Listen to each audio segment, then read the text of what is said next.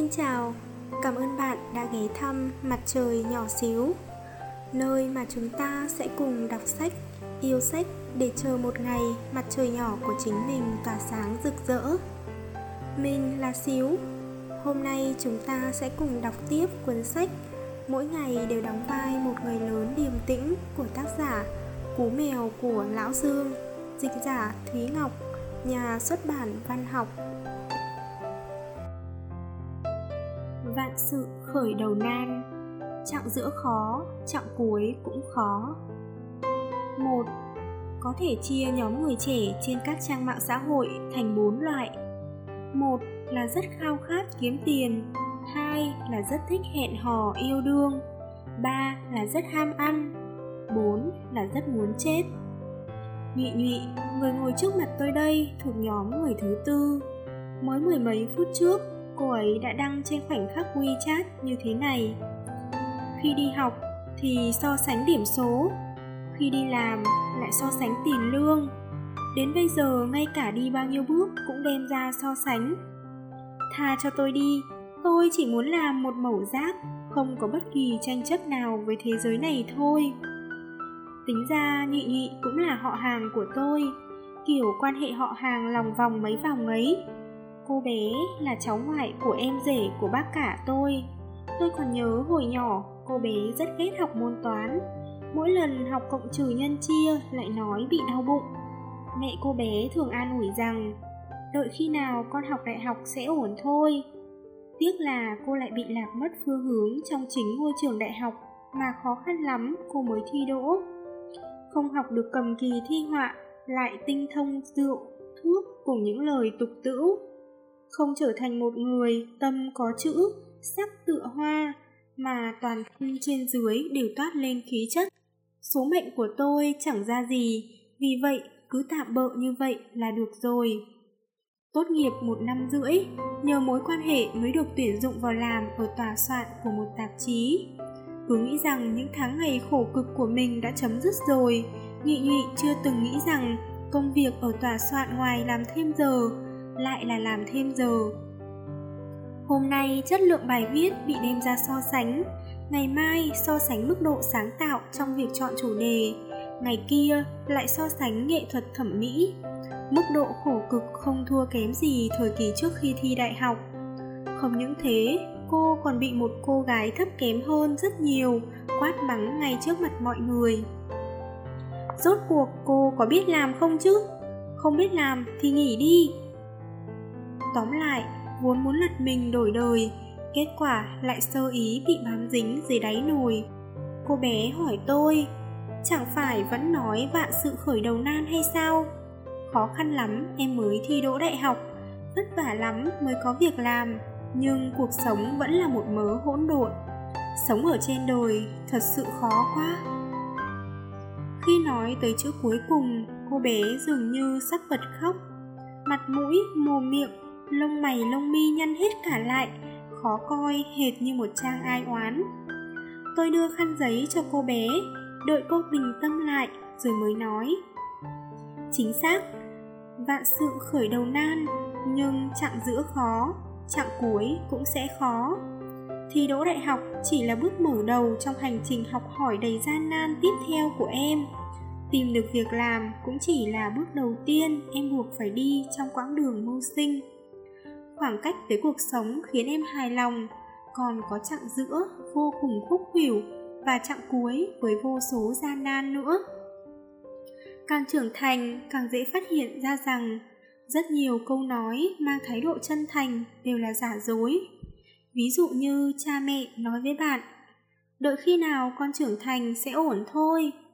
Giáo viên chủ nhiệm nói với bạn, đợi khi nào thi đại học xong sẽ ổn thôi.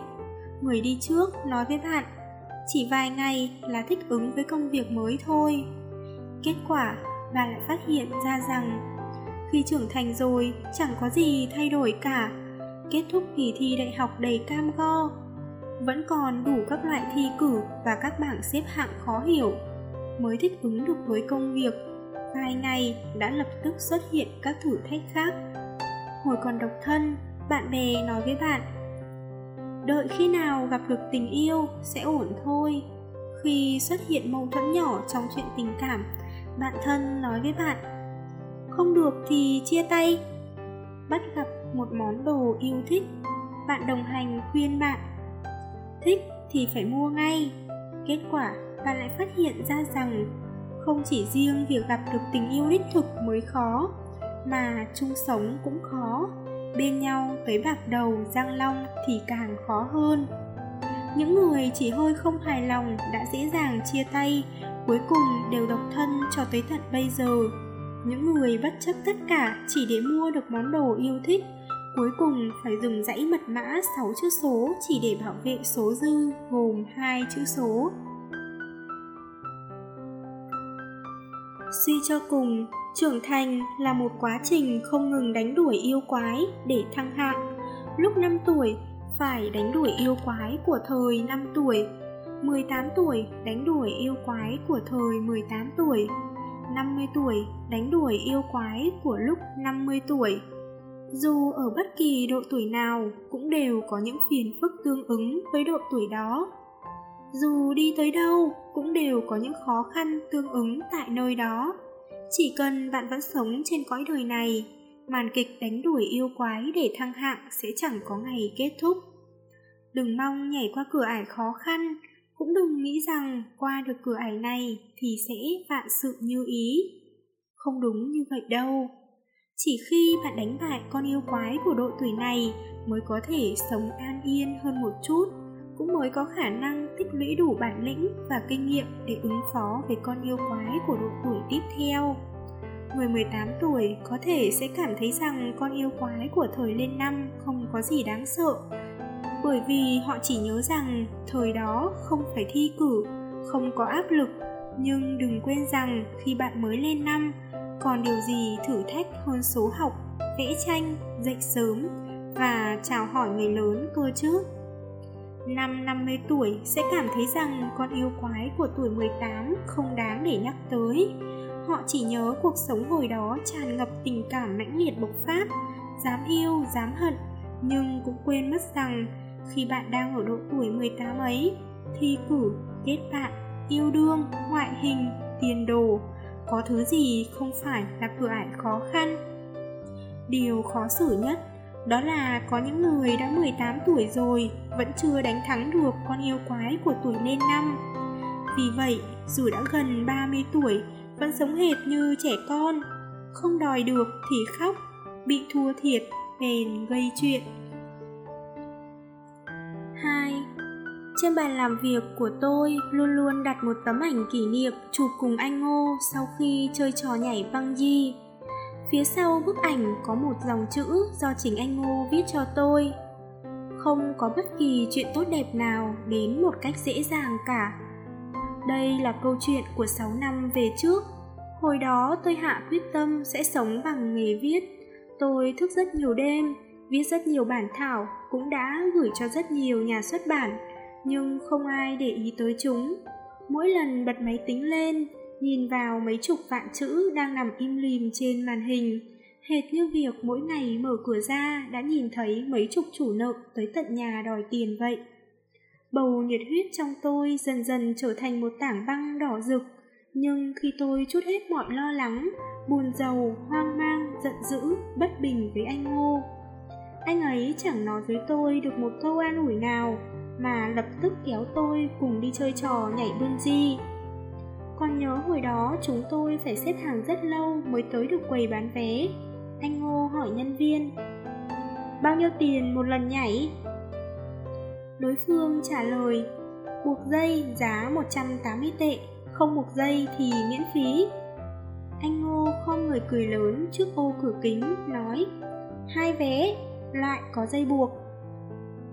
Tôi căn bản là không thể nhếch miệng cười được. Tôi không có chút hứng thú gì với loại trò chơi tự ngược đãi này. Nói một cách chính xác là tôi không dám nhảy.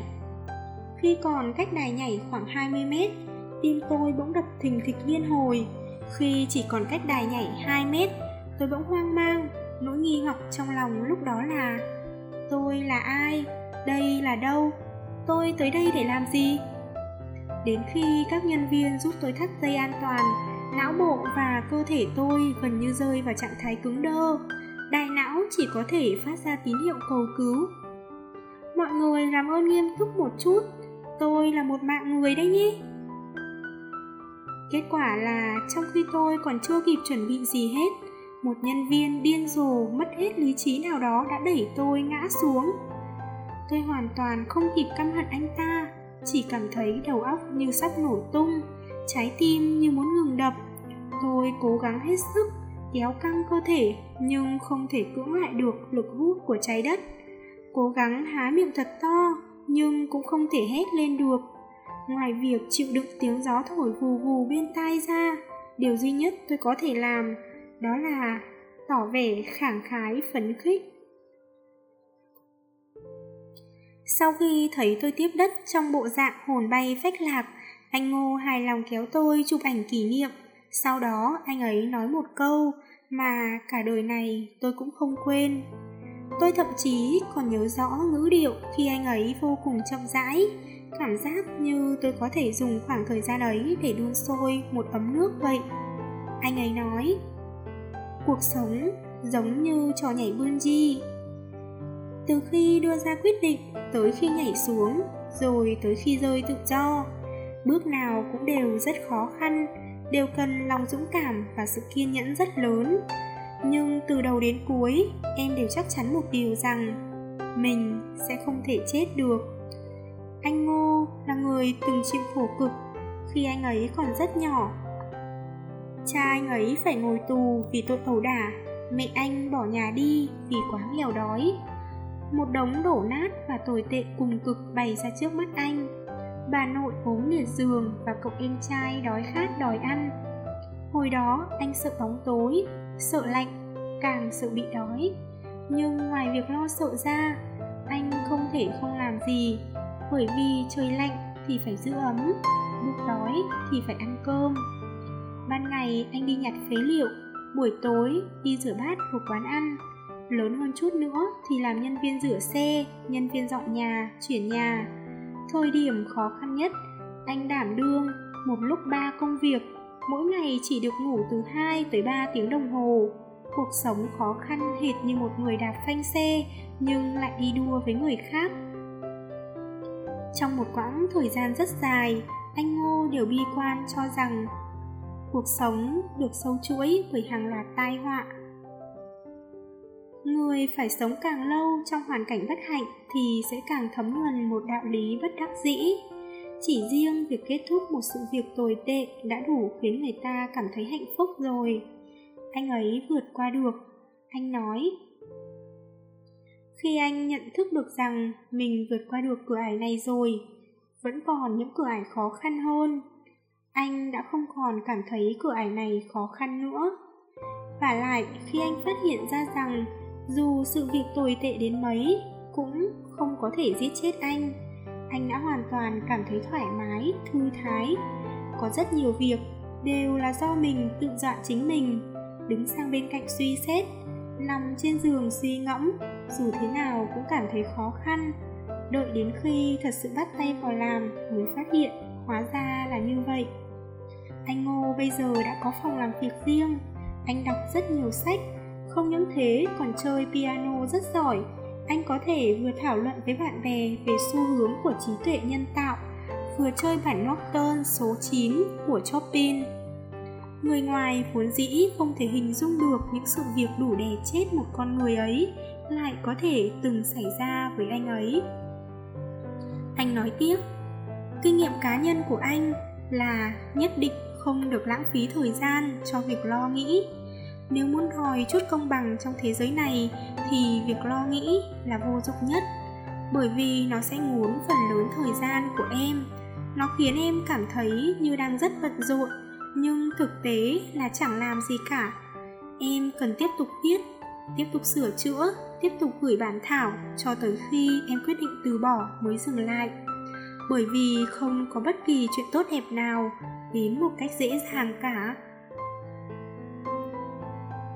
Đúng vậy, dù sao cũng không chết được, dù sao cũng không né tránh được, dù sao cũng không còn sự lựa chọn nào tốt hơn.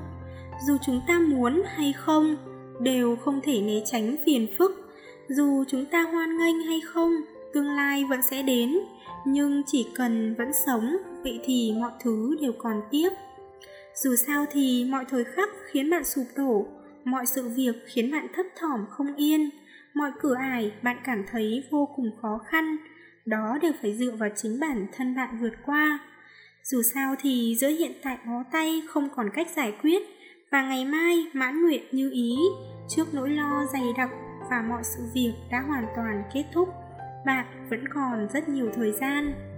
Nơi nào trên thế gian cũng có những bức tường trong suốt. Va đập thì va đập thôi, cùng lắm thì cả hai cùng sứt đầu mẻ trán. ba. Trên mạng xuất hiện một cụm từ mới, thành niên lần hai, đại ý muốn nói tới những người trẻ bị cuộc sống dồn ép đến mức nội thương. Họ đã không còn sự ngây thơ của lứa tuổi nhi đồng và niềm vui thuần khiết. Họ đã nếm trải những ấm lạnh của nhân tình. Trong đầu họ chỉ còn những mơ ước đã mốc meo.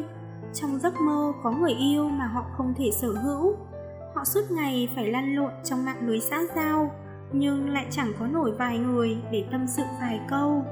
Họ lo lắng bản thân bị bạn bè đồng lứa bỏ lại phía sau, đồng thời lại nghi ngờ liệu có phải bản thân mình không có số thành công hay không. Họ chưa từng trải qua đại nạn gì, nhưng sớm đã đánh mất ý chí vốn dĩ rất ít ỏi của tuổi trẻ. Đối với người thành niên lần hai như bạn, hiện thực tàn khốc đến nỗi giống hệt như một cuộc tàn sát. Những tưởng tượng tốt đẹp về thế giới này, biết bao kỳ vọng, sự hiếu kỳ vô hạn, thiện ý, nhiệt thành và chân tình của bạn đều bị nó lần lượt xét xử.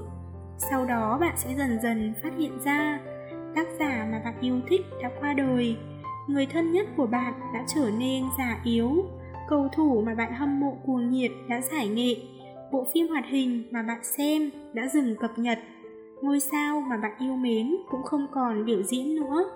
Bạn sẽ còn phát hiện ra rằng đứa trẻ tinh nghịch ở tầng trên sẽ không vì bạn phải thức suốt ba đêm mà dừng việc đập phá đồ đạc.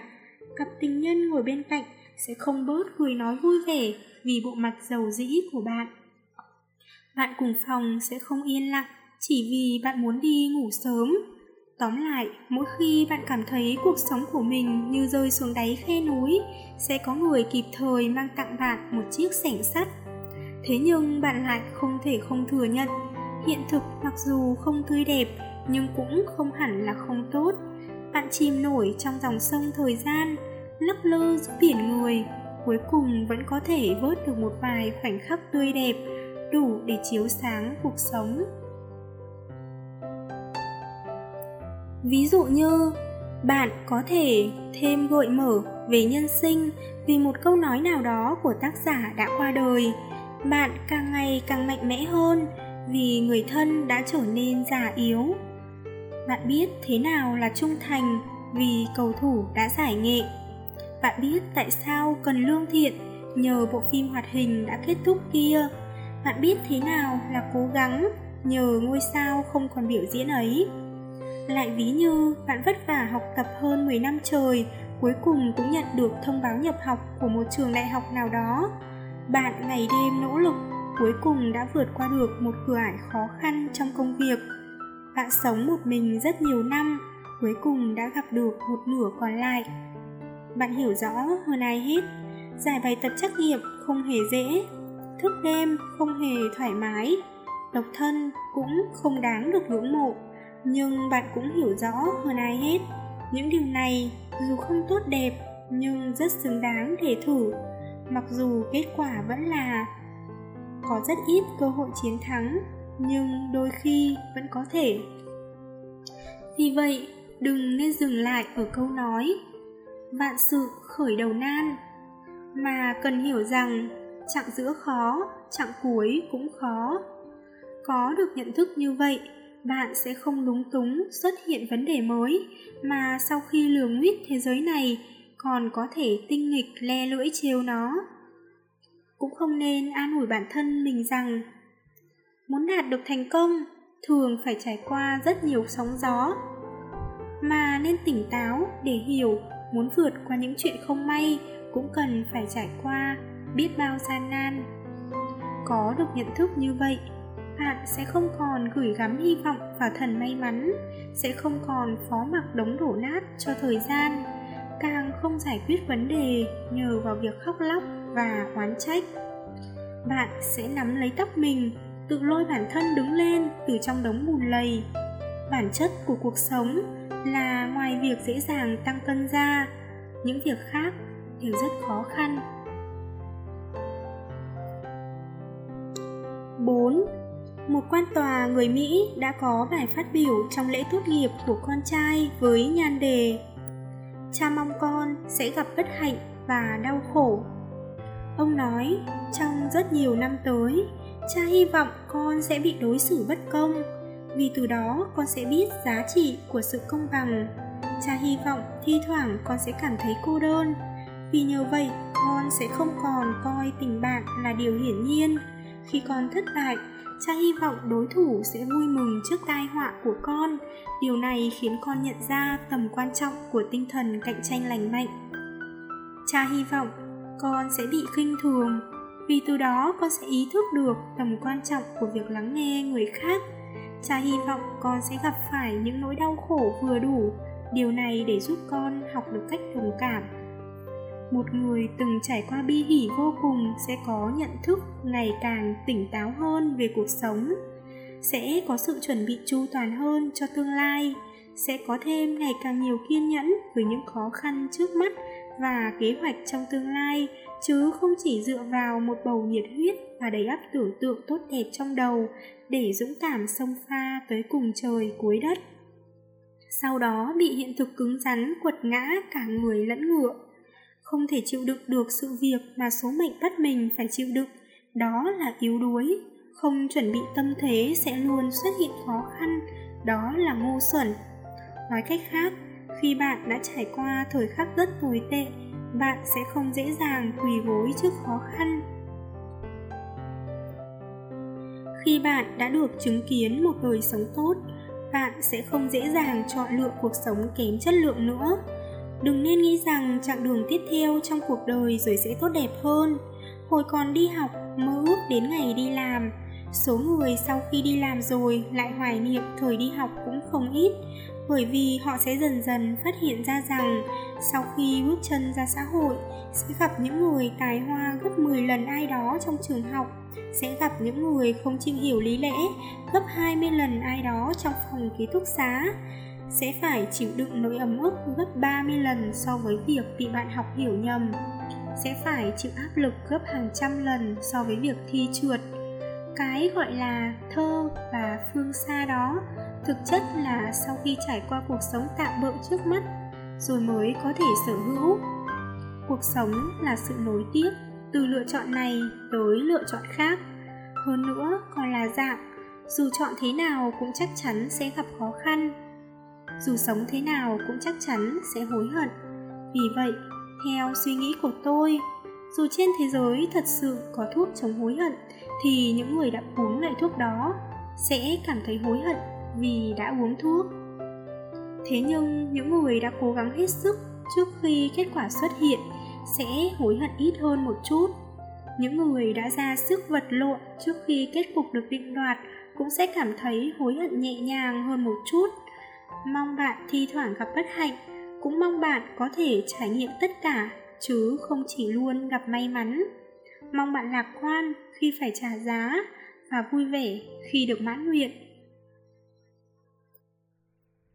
Đã có thể lường nguyết thế tục, còn có thể chung dòng chia bẩn với nó. một. Tới nhà anh Đinh chơi, vừa đặt giỏ hoa quả xuống, anh liền gọi tôi tới giúp một tay, nói rằng trong bồn nước của nhà bếp có nuôi hai chú cá, bảo tôi tới nhìn xem chú cá nào điển trai hơn. Tôi ngạc nhiên hỏi, rồi sao nữa? Đôi tay đang thái rau của anh ấy dừng lại, sau đó đưa dao lên che một bên mắt, nhoẻn miệng cười tinh quái. Kha kha, con nào điển trai thì sẽ là mồi nhậu của ngày hôm nay. Nhắc tới anh Đinh, tính từ đầu tiên bật ra khỏi đầu tôi là dung tục không chịu nổi. là một giáo sư giảng dạy môn Hán ngữ cổ đại tại đại học, nhưng chủ đề anh thích nói tới lại là thúc giục cưới xin, thúc giục sinh đẻ, thúc giục mua nhà. Mong ước lớn nhất trong đời anh là mở một cửa hiệu, bên trái là dịch vụ mai mối kết hôn, bên phải là môi giới bất động sản. Anh từng nói một câu danh ngôn về vấn đề này: phàm là những người khuyên người ta không đi học mà đi làm công, hoặc khuyên người ta không kết hôn, không mua nhà, không sinh con đẻ cái mà cứ sống với nhau, đều là những người có vấn đề. Cho dù người đó lấy danh nghĩa là tốt cho bạn, tôi yêu bạn, hay là danh nghĩa văn nghệ hoặc danh nghĩa tự do đi chăng nữa, ngoài chủ đề nói chuyện dung tục ra, sở thích của anh ấy cũng rất dung tục. Anh ấy thích đọc những tiểu thuyết ngôn tình tầm thường, không thích thơ của Mộc Tâm, cũng chưa từng đọc truyện của Tam Mao. Anh thích nghe nhị nhân chuyển vùng Đông Bắc và lão điệu Giang Tử. Anh không có chút hứng thú nào với việc phải ngồi nghiêm túc ngay ngắn cùng một nhóm người để nghe hòa nhạc, cũng không quan tâm tới việc vơ vò có coi trọng đàn ông hay không. Cách ăn mặc của anh cũng rất xuề xòa, tầm thường. Khi không cười, trông anh chẳng khác nào một chủ nhiệm phòng giáo vụ khó tính. Nếu chẳng may ngoác miệng cười, lại hệt như một cậu con trai ngốc nghếch của nhà địa chủ. Chuyện khiến người ta khó quên nhất là lần hiến máu năm ngoái. Anh ấy nói với cô y tá rằng có thể hiến tặng hai trăm mi li lít. Kết quả là khi mới hút được chín mươi mi li lít máu, anh cảm thấy khó chịu, khóc thét lên: "Ôi trời ơi, tôi e rằng tôi không ổn rồi, tôi sợ tôi sẽ chết mất thôi." Sau đó lại cầu cứu cô y tá: "Mau lên, mau bơm máu lại cho tôi đi." Mặc dù vậy, tất cả những người quen biết anh Đinh đều cảm thấy rằng anh dung tục đến mức khiến người ta khâm phục. Anh có thể biến những bài giảng Hán ngữ cổ đại khô khốc mang hương vị của quán mạt chược. Vì vậy, những bài giảng công khai của anh luôn luôn thu hút được đông đảo học sinh, đông đến nỗi chen chân không nổi. Anh có thể tổng kết muôn hình vạn trạng, tính cách từ những cuốn tiểu thuyết ngôn tình tầm thường, sau đó còn trích dẫn và luận văn để đăng tải, đồng thời còn giành được cả giải thưởng. Anh mời diễn viên lão điệu Vang Tử chuyên nghiệp làm thầy dạy, sau đó biểu diễn không hề thua kém các ứng cử viên chuyên nghiệp trong cuộc thi biểu diễn nghệ thuật dân gian. Anh không sợ ồn ào náo nhiệt. Mỗi dịp lễ Tết, hễ đi xem nhị nhân chuyển, anh có thể xem cả ngày trời. Anh cũng không sợ phải ở một mình, chỉ cần ngồi với chiếc giày của mình, anh cũng có thể trò chuyện hết cả một buổi. Hôm đó, tôi hỏi anh khi đang ăn cơm: "Anh là giáo sư đại học mà lại dung tục như vậy, không sợ bị học sinh chê cười hay sao?" Anh lấy hết sức mút vỏ ốc, nói: "Chúng nhìn nhận anh như thế nào là việc của bọn chúng, không phải việc của anh. Hơn nữa, không bị người khác chê cười là thoát tục rồi ư?" Nói xong lại đưa một con ốc khác lên miệng hút. Sau đó bất ngờ bổ sung thêm một câu: "Nào nào, nói cho anh nghe, những ai chê cười cậu hả? Anh hứa sẽ không đánh chết người đó." Cảnh giới cao nhất của cá tính là vừa có thể hòa nhập làm một với thế giới này, vừa có thể tự chơi một mình. Người như vậy có thể thản nhiên sống trong thế giới ồn ào này, không cố làm ra vẻ, không giả ma giả quỷ, ưu tú và mê hoặc trong lĩnh vực chuyên môn của mình, đáng yêu như một người bạn nhỏ trong lĩnh vực khác. Lý trí trưởng thành nhưng vẫn hồn nhiên ngây thơ như trẻ nhỏ. Nếu trong tim anh ấy thật sự có một con người dung tục tầm thường, anh ấy dám giải phóng ra ngoài để bản thân mình và những người xung quanh đều có thể nhìn thấy. Vậy còn bạn thì sao? Tuổi đời còn trẻ đã cảm thấy mọi người đều say, duy chỉ có mình ta tỉnh táo. Cách nhìn nhận thế giới còn tang thương hơn cả những người già đã từng gặp thất bại trong cuộc đời, còn ấu trĩ hơn cả những đứa trẻ chưa từng trải sự đời, hệt như bản thân mình bị rơi vào một tinh cầu xa lầm. Bạn giả bộ cực kỳ lạnh lùng, điềm tĩnh và cao ngạo trong một môi trường náo nhiệt, sau đó lại tìm đủ mọi cách làm một vài việc vượt ra ngoài khuôn khổ để chứng tỏ mình khác biệt trong một dải cô đơn tĩnh mịch. Bạn không thèm khát tiền bạc và danh lợi, khơi vì kiếm tiền là một việc làm dơ bẩn. Bạn cho rằng nghèo khổ mới đáng để kiêu hãnh. Kết quả là bạn sống cực kỳ quẫn bách trong thế giới vật chất. Bạn không ngó ngàng tới giao tiếp và trò chuyện, cho rằng đạo lý đối nhân xử thế đều là giả tạo, cho rằng việc giao lưu với người khác chỉ là biểu diễn. Kết quả là bạn phải chịu thua một cách thảm hại trước mặt một người có tài ăn nói. Vậy là bạn xếp áo ngồi ngay ngắn vào ban ngày, còn buổi tối lại cảm thán nhân gian không xứng đáng. Nhưng vấn đề là bạn chưa từng bị bạn bè phản bội, nhưng lại nhận định rằng tình bạn là thứ không bền vững, giả tạo. Bạn chưa từng cảm nhận được niềm vui của giao tiếp xã hội, đã kết luận hời hợt chẳng qua chỉ là một nhóm người giả tạo, ồn ào ầm ĩ. Bạn chưa từng chịu nỗi vất vả khổ sở khi kiếm tiền, nhưng lại luôn mang thái độ xem thường tiền bạc. Bạn chưa từng toàn tâm toàn ý trong tình yêu, đã nhận định ái tình chẳng qua chỉ là một cuộc biểu diễn. Trong cuốn tiểu thuyết Sát Phá Lang có một đoạn vô cùng đặc sắc. Chưa từng tận tay chăm sóc người lâm trọng bệnh sắp qua đời, cứ nghĩ rằng vết chầy xước trên da mình đã là trọng thương. Chưa từng bị phun cả một vốc cát sỏi, vẫn luôn cảm thấy rằng giáp sắt móng ngựa chỉ là cái bóng của sự oai phong lẫm liệt. Chưa từng nếm trải khó khăn vất vả, nhân sinh khó nhọc, chẳng phải cũng chỉ là không ốm mà rên hay sao? Tôi không khuyên bạn phải tầm thường, mà chỉ muốn khuyên bạn không nên vì kháng cự những điều tầm thường mà hứng chịu cái giá nặng nề của sự giả tạo. Bởi vì cao nhã có giá thành của cao nhã, tầm thường có lợi ích của tầm thường. Tôi cũng chỉ đang lo lắng cho bạn, sợ rằng hành vi kháng cự lại sự tầm thường của bạn thực chất là đang trốn tránh cuộc sống thực tại. Lo sợ rằng thời gian phải ngụy trang của bạn quá dài sẽ khiến bạn trở thành một con người giàu dĩ, hoặc là một thứ hàng nhái cao cấp. Sống kiếp con người, hoặc là nỗ lực để đạt được năng lực xuất chúng, hoặc là lười biếng phó mặc cho số phận. Điều đáng sợ nhất là bạn đã nhận thức được vấn đề nhưng lại nỗ lực không đủ. Trong lòng luôn cảm thấy bản thân mình rất ưu tú, nhưng trên thực tế tính cách lại yếu đuối, nhu nhược. Kết quả là khi so sánh bản lĩnh thực sự lại không đấu được, khi cần cắt đứt lại không nỡ buông tay, lúc cần khéo léo thì lại cứng ngắc, khi cần vận dụng công phu ngốc nghếch thì lại chơi đùa nhân gian. Ồ, đúng rồi, người vô lo vô nghĩ thực sự chỉ có hai loại. Một, loại mắc bệnh tâm thần, và một loại đã hoàn toàn tỉnh ngộ.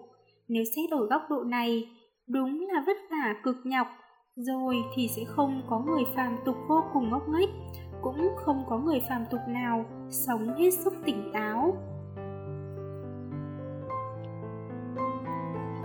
Hai, chợt nhớ tới Mộc Tử và câu nói tự châm biếm đáng yêu của cô ấy. Trong hai lựa chọn đầu thai làm người nghèo xinh đẹp và người giàu xấu xí, tôi đã lựa chọn thành công phương án làm người nghèo xấu xí. Hồi mới tới học ở Thượng Hải, Mộc Tử giống như một động vật ăn cỏ không hề biết săn bắt, bị đưa vào vùng đất hoang dã. Tiếng phổ thông của cô ấy không tốt, ngoại hình cũng rất tệ. Hồi đó cô ấy vô cùng nhỏ nhen. Phòng ký túc xá tụ tập ăn uống, cô ấy không hề tham dự một lần nào. Ngoài việc sợ lãng phí tiền bạc ra, còn bởi vì khả năng biểu đạt và cách ăn mặc của cô ấy có sự chênh lệch quá lớn.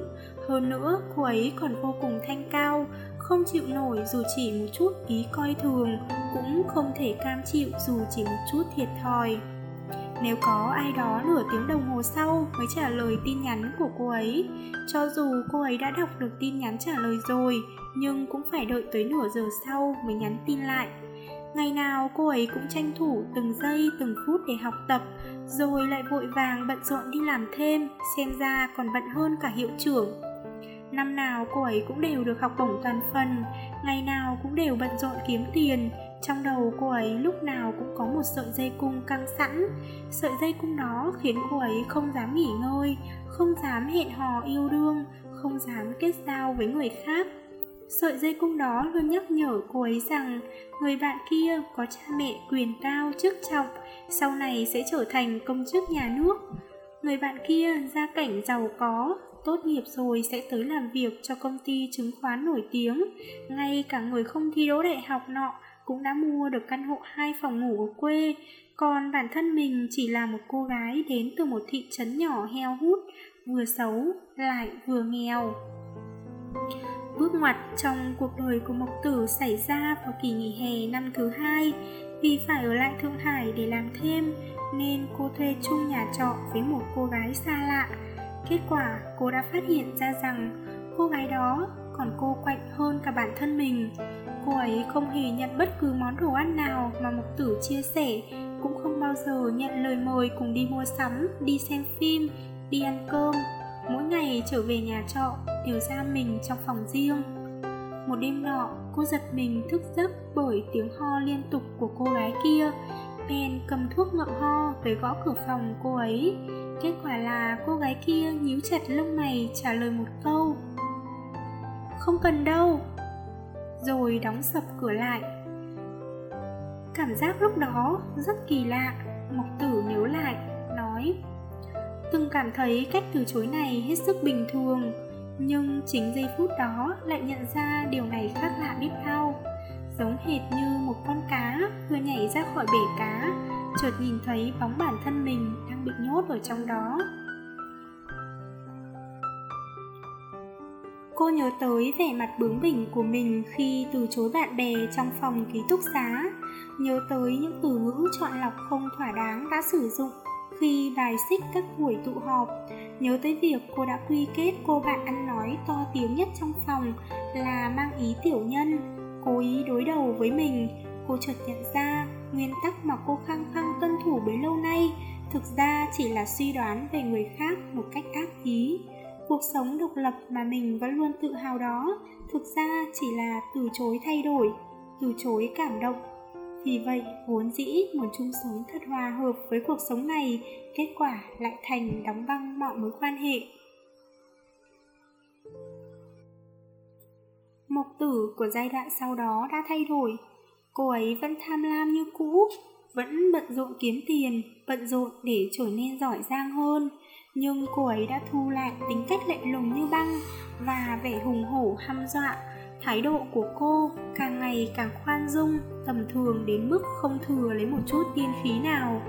Khi nhớ lại sự nôn nóng và quẫn bách của thời đại học, cô ấy cười nói: "Hồi đó tôi cứ nghĩ rằng tàn khốc chính là không sợ đắc tội với người khác, nghĩ rằng là chính mình nghĩa là không để bản thân mình phải chịu bất kỳ thiệt thòi gì. Giờ đây suy nghĩ đã hoàn toàn khác rồi. Kể cả khi đối phương nói ra những quan điểm trái ngược với suy nghĩ của tôi, tôi cũng vẫn có thể tỏ vẻ cực kỳ đồng tình. Cho dù khách hàng kể một câu chuyện cười nhạt nhẽo như thế nào, tôi cũng vẫn có thể cười ra nước mắt. Cho dù ông chủ giao cho tôi những công việc phiền phức đến mấy, tôi cũng có thể nín nhịn để hoàn thành. Tôi có thể không khom lưng cúi mình vì năm đấu gạo, nhưng tuyệt đối sẽ không thể không khom lưng cúi mình vì hóa đơn mua nhà, mua xe và hóa đơn mua sắm đồ đạc." Một trong những biểu hiện của trưởng thành là thu lại tâm tính đấu đá bừa bãi, để ngưỡng chịu đựng và nguyên tắc của mình giàu tính đàn hồi, đồng thời chung sống hòa bình với mọi điều khoản của cuộc sống. Đương nhiên rồi, tôi không khuyên bạn khéo léo lấy lòng một cách xảo trá, mà đang muốn nhắc nhở bạn sống trong một nhóm người, cho dù ở đâu cũng bị giới hạn, lúc nào cũng mất tự do. Thực ra cũng có chỗ bất đắc dĩ của nó. Ví dụ như hòa hợp, bạn không cần cố ý theo đuổi sự hòa hợp, nhưng cũng không nhất thiết phải cố tình xa lánh đám đông, đặc biệt là khi bạn không biết phải bước đi như thế nào. Sự lựa chọn tốt nhất có thể là hãy tạm đi theo đám đông trước đã. Ví dụ như tiền bạc. Tiền bạc có mặt xấu của nó, nhưng thực chất tiền bạc cũng có tầm quan trọng không cần nói cũng hiểu. Giống như Mao Mẫu đã nói trong cuốn Gông Xiềng của Nhân Tính: Thứ mà nhà nghệ thuật yêu cầu không phải là bản thân của cải, mà là tiền tài đủ để đảm bảo cuộc sống cho anh ta. Như vậy anh ta có thể duy trì được sự tôn nghiêm của mình, không gặp trắc trở trong công việc, có thể trở thành một con người khẳng khái, ngay thẳng, độc lập tự chủ. Tôi biết bạn thần tiên thoát tục, nhưng tôi vẫn hy vọng bạn có thể nếm trải một chút khói lửa nhân gian. Suy cho cùng, tiên khí không thể giải tỏa cơn thèm muốn, cũng không thể giúp bạn no say thỏa mãn. Quy tắc xã hội không phải là con mãnh thú hay dòng nước lũ, giao tiếp xã hội cũng không phải là thiên tai đại họa. Chúng không nhằm mục đích giày vò và trừng phạt bạn, chúng có thể dạy bạn biết khắc chế, tỉnh táo, dịu dàng, lương thiện và yêu thương. Vì vậy, bạn không nên quy kết mình là một viên ngọc quý không nhuốm bụi trần, cũng không nên dung túng bản thân mình trở thành thứ bùn nhão không chát nổi lên tường, mà hãy giả tưởng mình là một hạt giống có linh hồn. Cũng không nên để bản thân trở thành một con thú hoang xa lánh loài người, sau đó dùng những ý nghĩ cực đoan và phẫn nộ để nuôi dạy sự yếu đuối nhu nhược của mình, mà hãy tha thứ, bởi bản thân mình vốn là một con người dung tục. Tính tàn khốc của thế giới công danh lợi lộc thể hiện ở chỗ mang lại sự kiêu ngạo cho một vài người có thực lực không tương xứng. Họ cho rằng tinh thần đoàn đội là ngu ngốc, cho rằng khốn khó thất bại là phẩm hạnh thanh cao, cho rằng sự giúp đỡ của người khác là một điều sỉ nhục, cho rằng ý chí thanh cao khác biệt là nguyên tắc. Thế nhưng, con người luôn phải trưởng thành. Sau khi bạn được người khác đối xử dịu dàng, sau khi bị tổn thương sâu sắc, chứng kiến rất nhiều khoảnh khắc hạnh phúc trong đời người, cũng đích thân trải qua những lúc cực kỳ bất đắc dĩ, sự cố chấp và sắc bén của bạn sẽ phải bớt đi một chút, đồng thời phải học cách bỏ qua cùng tiếp nhận. Bạn sẽ cần hiểu rằng mình không xuất hiện để cứu giúp trái đất, mà đến để thích nghi về thế giới này. Những loài hoa, giống quả có ngoại hình không bắt mắt. Hãy cố gắng để bản thân mình ngọt ngào hơn một chút nhé.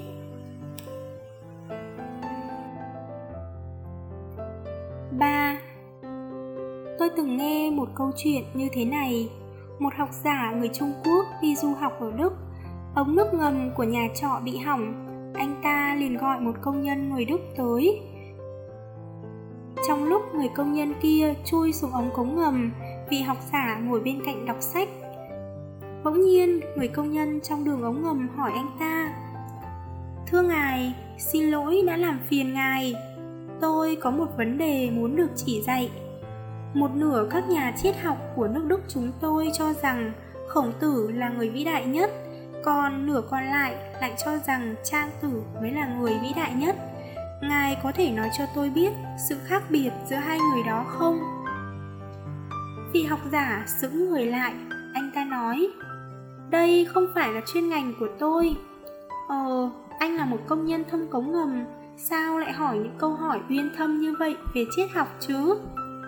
Anh công nhân cười nói: "Khi tôi làm việc trong đường cống ngầm vừa tối tăm vừa hôi thối, tôi thường nhớ lại triết học của Hegel. Lúc đó, ngay cả dòng nước hôi thối bẩn thỉu cũng sẽ trở nên tươi đẹp hơn.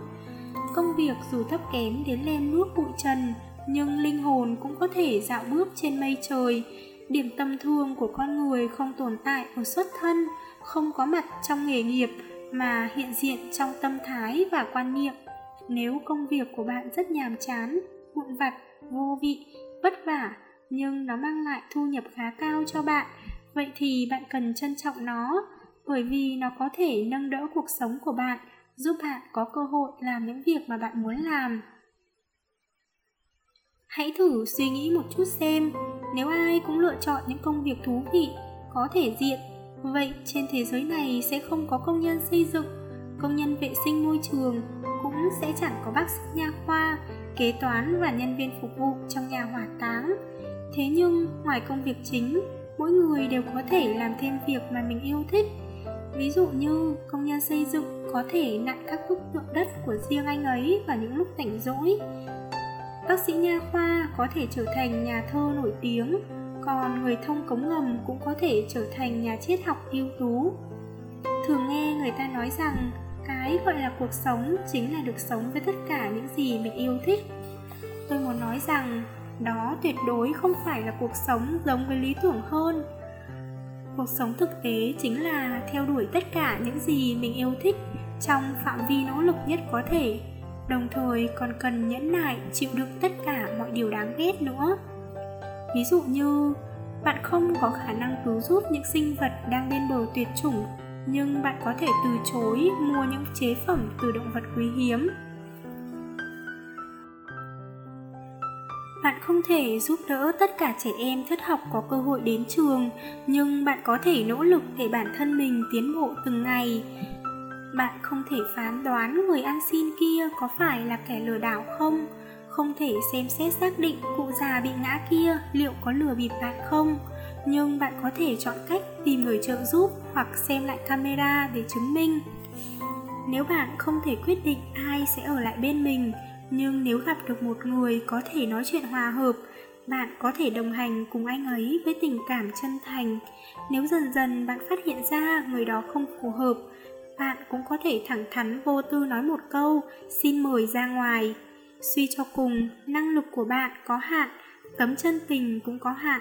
Suy cho cùng, bạn chỉ là một người bình thường, không nhất thiết phải làm khó bản thân mình.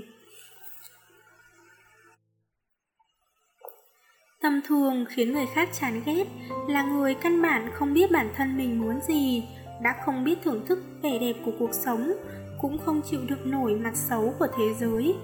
Vừa ngưỡng mộ ồn ào náo nhiệt, vừa miệt thị giao tiếp xã hội, vừa ngưỡng mộ tự do, vừa miệt thị quy tắc.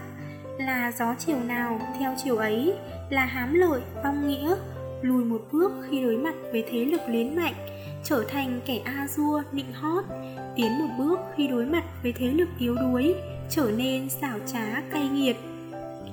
Là xưa nay chưa từng đối diện với chính mình, khát vọng thành công nhưng lại lo sợ bản thân mình không làm được nên đành nói thôi bỏ đi. Muốn thuyết phục bản thân mình tiếp nhận sự tầm thường nhưng lại không cam tâm làm người cổ vũ cho kẻ khác. Vì vậy mới nói chẳng có gì to tát cả.